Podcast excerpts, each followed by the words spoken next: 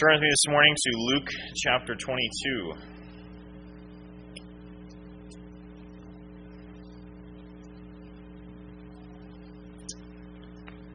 I'm going to read in a few moments here from verse 39 through verse 46. Just in terms of where we are here in Luke's gospel, we're not quite yet at Jesus' death on the cross course. This comes in the next chapter, but um, this passage here is powerfully revealing of what the cross was, uh, what it meant for Jesus to go willingly to that. This is probably a, a familiar uh, account here of Jesus in Gethsemane, but I wonder whether you've really ever struggled with this passage uh, like, like we probably should. Um, this prayer of Jesus, not my will but yours be done. It's it's a well-known prayer of Jesus, uh, saying of his that's uh, rightly cited as an example to us in our prayers. Lord, not my will but yours be done. But but how is it that that statement even exists? That's what I want you to wrestle with in part this morning. Why why does the eternal Son of God speak of my will over against your will, the, the Father's will? As the second person of the Godhead, now God incarnate in Jesus, his will was for eternity in perfect union with the Father. This is what we understand the Bible to teach. Jesus himself said in John 4, My food is to do the will of him who sent me and to accomplish his work. This is what Jesus was all about. This is his life was to do the will of the Father. And yet, here there seems to be some clear distinction between His will and the Father's will, even a, a contradiction. There's my will, and then there's your will. And Jesus is in agony over what that will is. So think about that as we read and listen to what it reveals this morning. Uh, again, just a little more about the setting here. The, the plot to arrest Jesus has finally been hatched. Uh, he's just shared the Passover with the disciples, after which they argued about which of them was the greatest, uh, and then they shortly will abandon him. Um, but now uh, they proceed out from that from to from the Lord's Supper, the Last Supper, to the Mount of Olives, and the other Matthew and Mark's Gospels tell us the place here is is Gethsemane, uh, where Jesus will be arrested. So let's read, uh, listen as I read God's holy word. And he came out and proceeded, as was his custom, to the Mount of Olives. And the disciples also followed him. When he arrived at the place, he said to them, Pray that you may not enter into temptation. And he withdrew from them about a stone's throw, and he knelt down and began to pray, saying, Father, if you are willing, remove this cup from me. Yet not my will, but yours be done. Now an angel from heaven appeared to him, strengthening him. And being in agony, he was praying very fervently, and his sweat became like drops of blood falling down upon the ground. When he rose from prayer, he came to the disciples and found them sleeping from sorrow, and said to them, Why are you sleeping? Get up and pray that you may not enter into temptation. We're going to look this morning at the request of Jesus and then the will of Jesus. And I want you to consider first just the, the level of distress that's described here that gives rise to Jesus' prayer. It says that he was, in verse 44, uh, in agony. And that our, our English word agony comes from the Greek word agonia, and of course points to intense distress and anxiety. The, the root word in the Greek there can mean a, an athletic contest or a struggle, a, a wrestling match, or something like that. And so some suggests or interpret this as an in image of, of the inner, inner struggle, the war going on within Jesus' person. Uh, verse 44 goes on to say that his sweat became like drops of blood falling down on the ground. And, and scholars have debated whether uh, Luke is telling us that, that Jesus was actually bleeding, he was in such distress uh, that's possibly what's being communicated, not impossible. Uh, probably it's it's just a comparison that's being made, uh, like it sounds. It was like great drops of blood, but that's not to diminish what it's telling us, the distress that, that Jesus was in. We, we've all experienced uh, nervousness or anxiety making you sweat a bit, but, but what's being described here is, is more like I, I lived in, in uh, Florida for a while more like you know working hard outside in July uh, in the middle of the day uh, in Florida, and, and the sweat is just pouring off of you. And so, as, as Luke tells us, it's it's nighttime. It, it would have been cool, probably quite cool, and yet sweat's pouring off Jesus like like blood pouring out of a wound. Such is his anxiety. Uh, his his agony is so great uh, that he asks the Father to take away what's coming, to to change his will. What does this tell about about Jesus, the agony that he's in? A couple of things you see them on your outline there. First, this isn't the main thing, but it's it's a significant and important thing. It, it powerfully reveals Jesus' true humanity. It powerfully reveals his true humanity. Jesus was genuinely in agony as a man. He was experiencing the anticipation of what was ahead of him, uh, like anyone would, like any human would. I think maybe we struggle to under, really understand this scene. If, if we really understand the agony that Jesus is in and that this is Jesus, this is the Son of God, we struggle to really understand that because we don't really perhaps comprehend, maybe don't fully believe Jesus' humanity. What it meant that he, he really was fully human we confess that in our, our confessions and, and our, our, summaries of what the Bible teaches. God was fully, uh, Jesus was fully man and fully God. And, and in our circles, I think we do a good job of defending Jesus' full divinity. We, we particularly defend his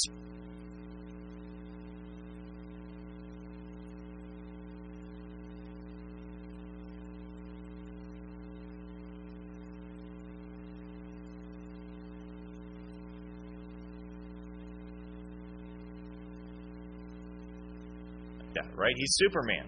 Maybe it hurts a bit, but he's Superman. We often maybe easily think about Jesus similarly.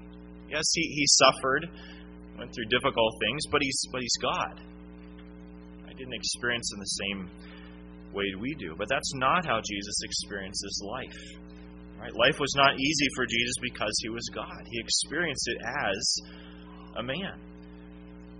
Uh, we can also see in this passage Jesus did not have a, a death wish. He didn't just easily launch himself into what was ahead of him. Uh, he recoiled at death like, like any human. His, his human body did not want to face what he was facing any more than, than yours or mine torture and death. Uh, what, one of the implications of Jesus being fully God and fully man, and, and maybe this isn't something you've thought about or wrestled with before but but it, it comes out in this, this passage here is that Jesus had two wills. He, had, he certainly has a, a will as the Son of God, as, as divine, but also to be fully human, he had a, a human will as well. And that's, that's reflected in this, this struggle here. His human will did not uh, easily or automatically choose a torturous death any more than, than yours or mine would. So, what an example of Jesus identifying with us in suffering in this passage. It doesn't gloss over physical suffering as if it's unreal or unimportant, as, as some religions do. It's real, it's excruciating. Uh, and this, this passage points powerfully to Jesus' humanity in, in other ways. Just think about the fact that he depends on prayer at all. Have you ever wrestled with, with that? Why does Jesus pray? And he doesn't just pray occasionally. There, there, are, there are four times in the Gospels where it refers to Jesus going off and praying all night.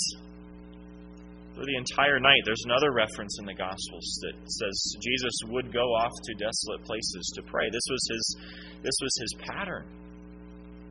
When's the last time we sensed the need to pray all night? As a man, again, it reflects Jesus' humanity. As a man, Jesus did not uh, know everything. Right? He had to learn to walk, to eat, to speak. He continued to learn. His humanity still, today, is not omniscient. He became a man.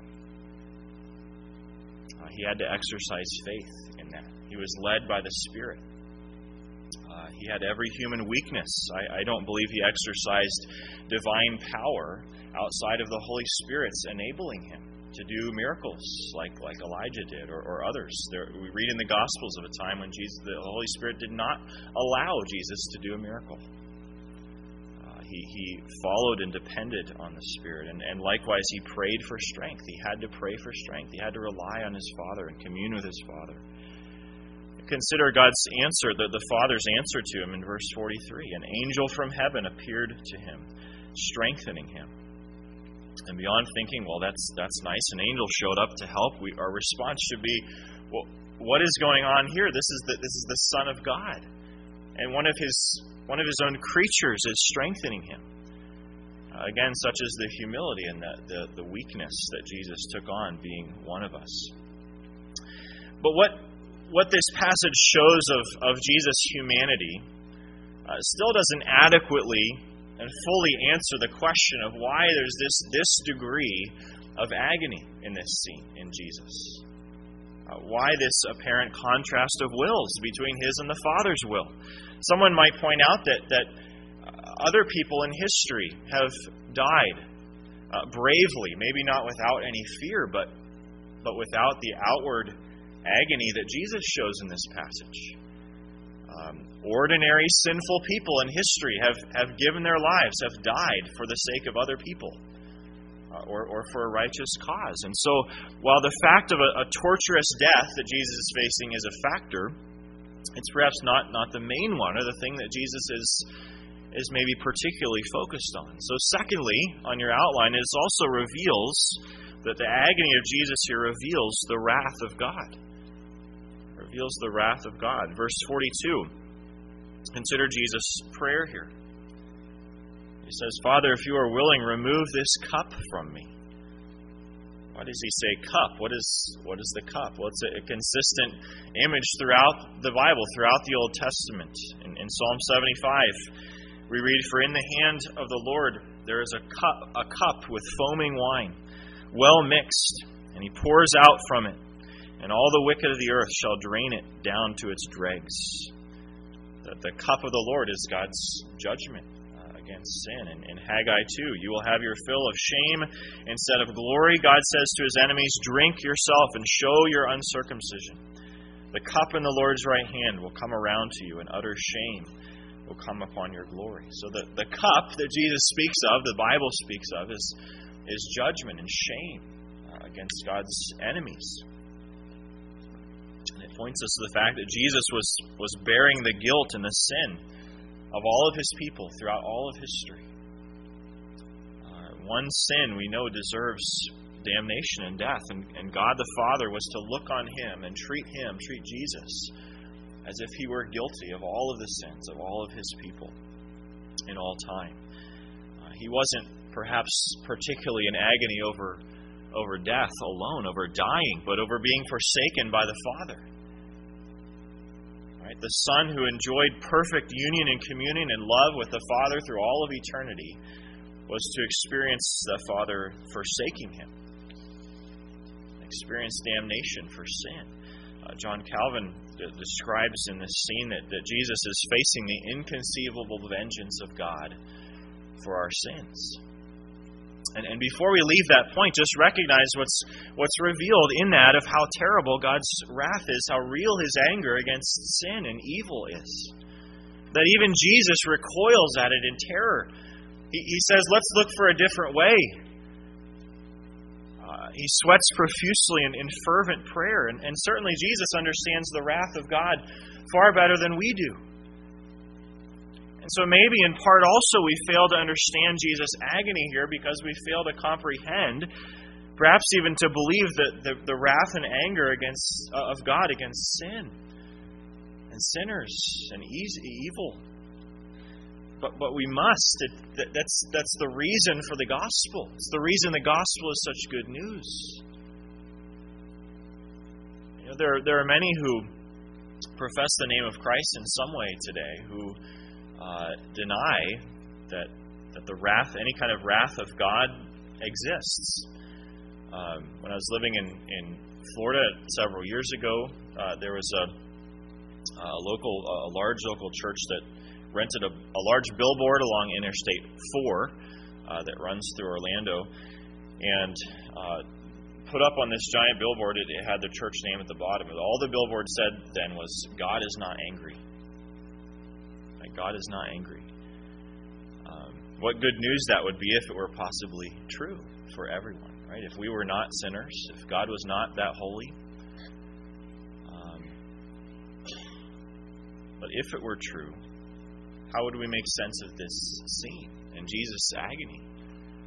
And of course, much much else in the scriptures.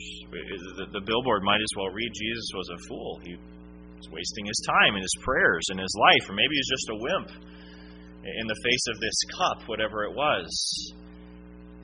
And yet we know from countless scriptures that that's not the case. That's the agony of Jesus in this scene. Consider, secondly, the will of Jesus in submission. The will of Jesus. Uh, we, we simply can't imagine what, what this was like, what Jesus was facing. We can only see something in the experience that's described here of Jesus, who is perfectly loving and willing and faithful and knew the ultimate outcome, uh, we can only see something in that experience of the agony that he was facing. Such agony that he asked, again, if at all possible, if there's any way within your will for your glory, Father, uh, take it away. Let's do this a different way. There, this, this isn't rebellion on Jesus' part. It's not an argument that he's having. Uh, from the beginning, beginning to end in this prayer here, it's, it's conditional on the Father's will. Uh, it, does reflect, I think, a competing desire, though, that he had, that he felt, that he experienced in his humanity. Uh, even though Jesus' will ultimately was to do whatever God's will was, whatever the will of the Father was. But I, I think maybe we can understand how this, this struggling works. Uh, if you'll permit a, a lighter illustration, um, you're on a strict, important diet for your health, and you can't have ice cream. But you see the ice cream bar, and it looks so good, right? And you, you really, in a true sense, you really want some ice cream. And there's some struggle in you over that. Uh, but ultimately, you, you will, you choose to abstain, right, for your health. Now, don't, don't push that analogy too far. It doesn't explain everything about the wills of Jesus and this this this struggle here. But there there is this this struggle and his experience of this as a human, what he's feeling and, and desiring and anticipating.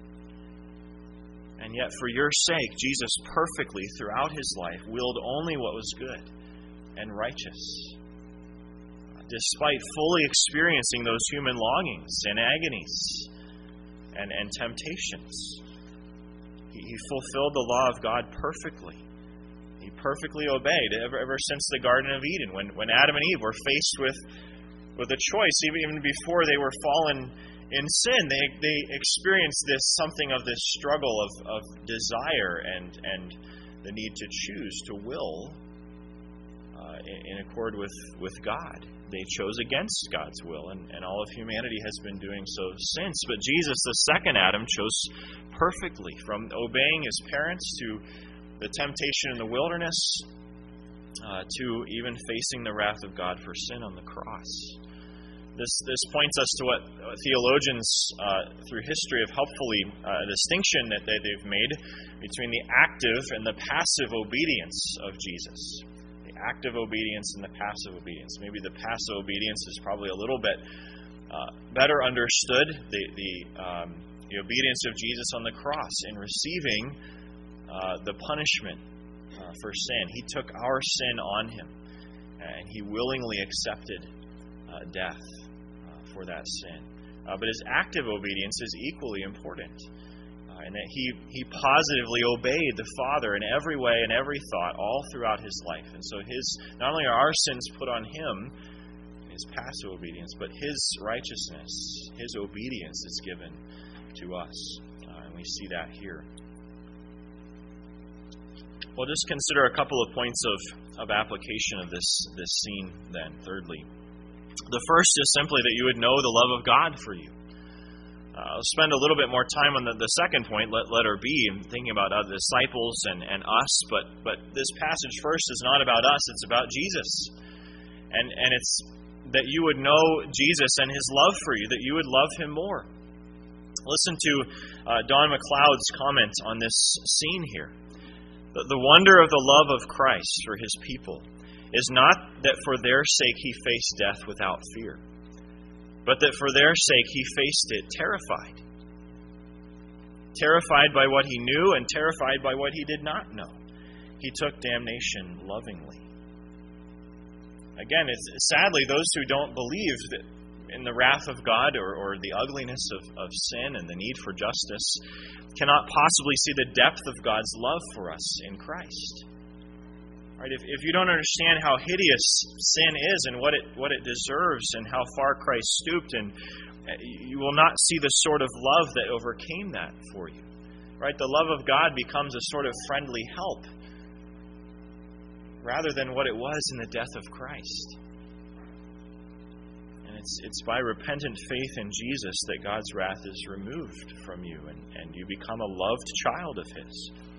Well, I want finally then to look at, at the disciples' part in this account and what Jesus was trying to communicate and demonstrate to them and, and what we can learn from that.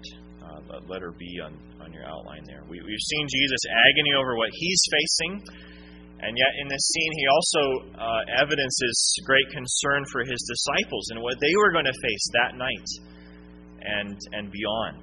Uh, he's already, uh, earlier in this chapter, he's warned them uh, Satan is coming for you. Uh, there's a great trial coming. Um, you need to be ready for us. They, they face danger that very evening when he's going to be arrested. They face a decision when he dies whether to remain faithful or to despair and, and think that all is lost. And their need, the disciples' need, the answer for this, this hardship, these hardships that are coming for them, is the same as for Jesus. It's prayer. And in verse 40, he tells them, Pray that you may not enter into temptation. That is, pray, pray for faithfulness and strength in what's coming. And of course, he comes back and he finds them sleeping. And, and Luke's uh, Luke's account is rather shortened over Matthew and Mark's, and, and they tell us of multiple times. Jesus kept coming back over and over, and the disciples kept falling asleep. And, and surely we can all relate to the, the difficulty to, to pray uh, when you're sleepy, and, and, um, and, and this reflects human weakness as well. And yet Jesus was warning them. We read of his coming back here in Luke's account in verse 46. Why are you sleeping? Get up and pray that you may not enter into temptation. You're not, in other words, you're not going to be ready for the trials that are coming if, if you don't pray to God. You don't ask for strength. If you go to the doctor and the doctor warns you of hard things in your future, you, you will follow the doctor's prescription for therapy if you believe the doctor. Right? Do you believe that God gives strength and faithfulness through the means of prayer? This, this story is also an example of the fact that God answers those prayers. In verse 43, again, God answered, uh, the Father answered Jesus' prayer in a, in a concrete way, sending this angel. And yet it also demonstrates that, that God often does not answer our prayers by taking away that trial. In one sense, the Father's answer to Jesus' request here is no. A very clear no. There is no other way. I'm not taking this cup away. Um, and yet his, his prayer was answered, and he's being strengthened for that trial. And that's very often God's answer to us, and, and, and where our prayers should be directed maybe as much, if not more, than, Lord, take this away, but Lord, give me strength, give me faithfulness through this. Uh, in in Second Peter, uh, Peter will later, long after this scene that he was part of, uh, write that his divine power has granted to us all things that pertain to life and godliness. Uh, God will give you through prayer all that you need for obedience and faith and patience and contentment? Where do you need more faithfulness or obedience? Uh, where are you losing to temptation or struggling with contentment or love or pride? Uh, get up and pray, in, Jesus' words. Uh, the, the, disciples, of course, went on that night and the next day to fail miserably. Right? Peter and other disciples abandoning Jesus, and then they he finds them in despair a few days later. The implication is the same for you. You will fail in trials to be faithful, to be hopeful, be self controlled, patient, and so on without prayer. Uh, in prayer, we acknowledge our dependence on God, on, on His strength, on His protection, on His truth. We, we express our desire to rest in Him, to find refuge in Him. Without prayer, we much more easily uh, are focused on our own strength, our own weaknesses. Uh, we're not mindful of our weaknesses. We're, we're not dependent on God's sovereignty. We're prone to pride or discontentment. And, you and I need to pray not only for now, for trials and hard things that we're experiencing now, but, um, but for things that we don't know in the future. Right? The disciples didn't understand fully what Jesus was warning them of. And they didn't pray as he, as he commanded them. Faithfulness in the future takes diligence in prayer now. Um, perhaps you've not suffered badly physically or, or, the death of a close loved one. Well, get up and pray that you may not enter into temptation when, when the Lord brings those things into your life.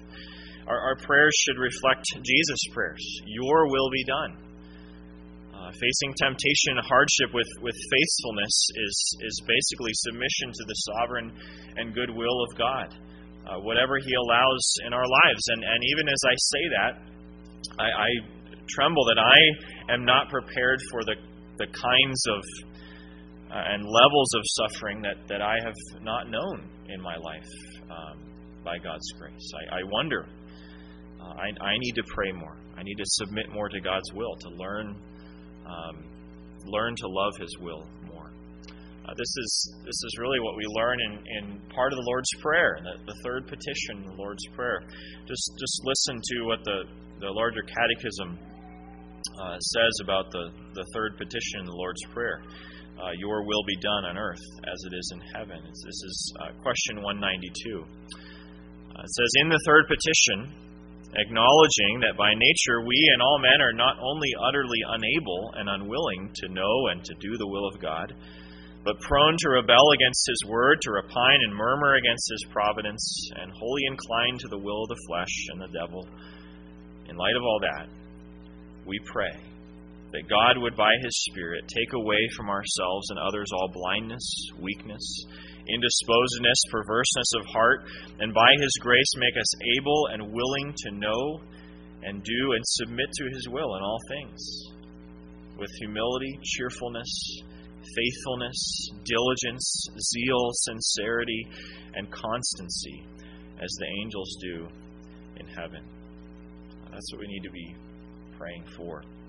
And I'll just close by noting that, that Luke happily records later uh, an instance of the disciples learning this lesson. Uh, in, in Acts chapter 4, uh, Peter and John were arrested for preaching the gospel, and they were warned and threatened by the authorities um, and if, if they did not um, stop preaching. And what did they do? As soon as they were released, they gathered more of their friends and immediately prayed for strength. Immediately, in that case, did what, what the Lord Jesus had called them to do years before. Um, for strength in, in what lay ahead. And, and Acts 4.29, for example, part of their prayers. And now, Lord, look upon their threats and grant to your servants to continue to speak your word with all boldness May God, in the same way, grant us um, sanctification, boldness uh, through prayer, that He would strengthen us. Let's let's pray together. Our Father in heaven, uh, we thank you for uh, your word here and what it reveals of the Lord Jesus and, and what He faced, um, and how He experienced that, and how that reveals to us what it meant for him to become a man, become one of us, and live this life and understand it as we do, uh, what it reveals of his love uh, that kept him on that road to Jerusalem, that kept him on the cross. And we pray that these things would be reflected uh, in our lives, that you'd give us um, reflection on these things throughout this day and the coming days. And we pray all this uh, in Christ's name and for his glory. Amen.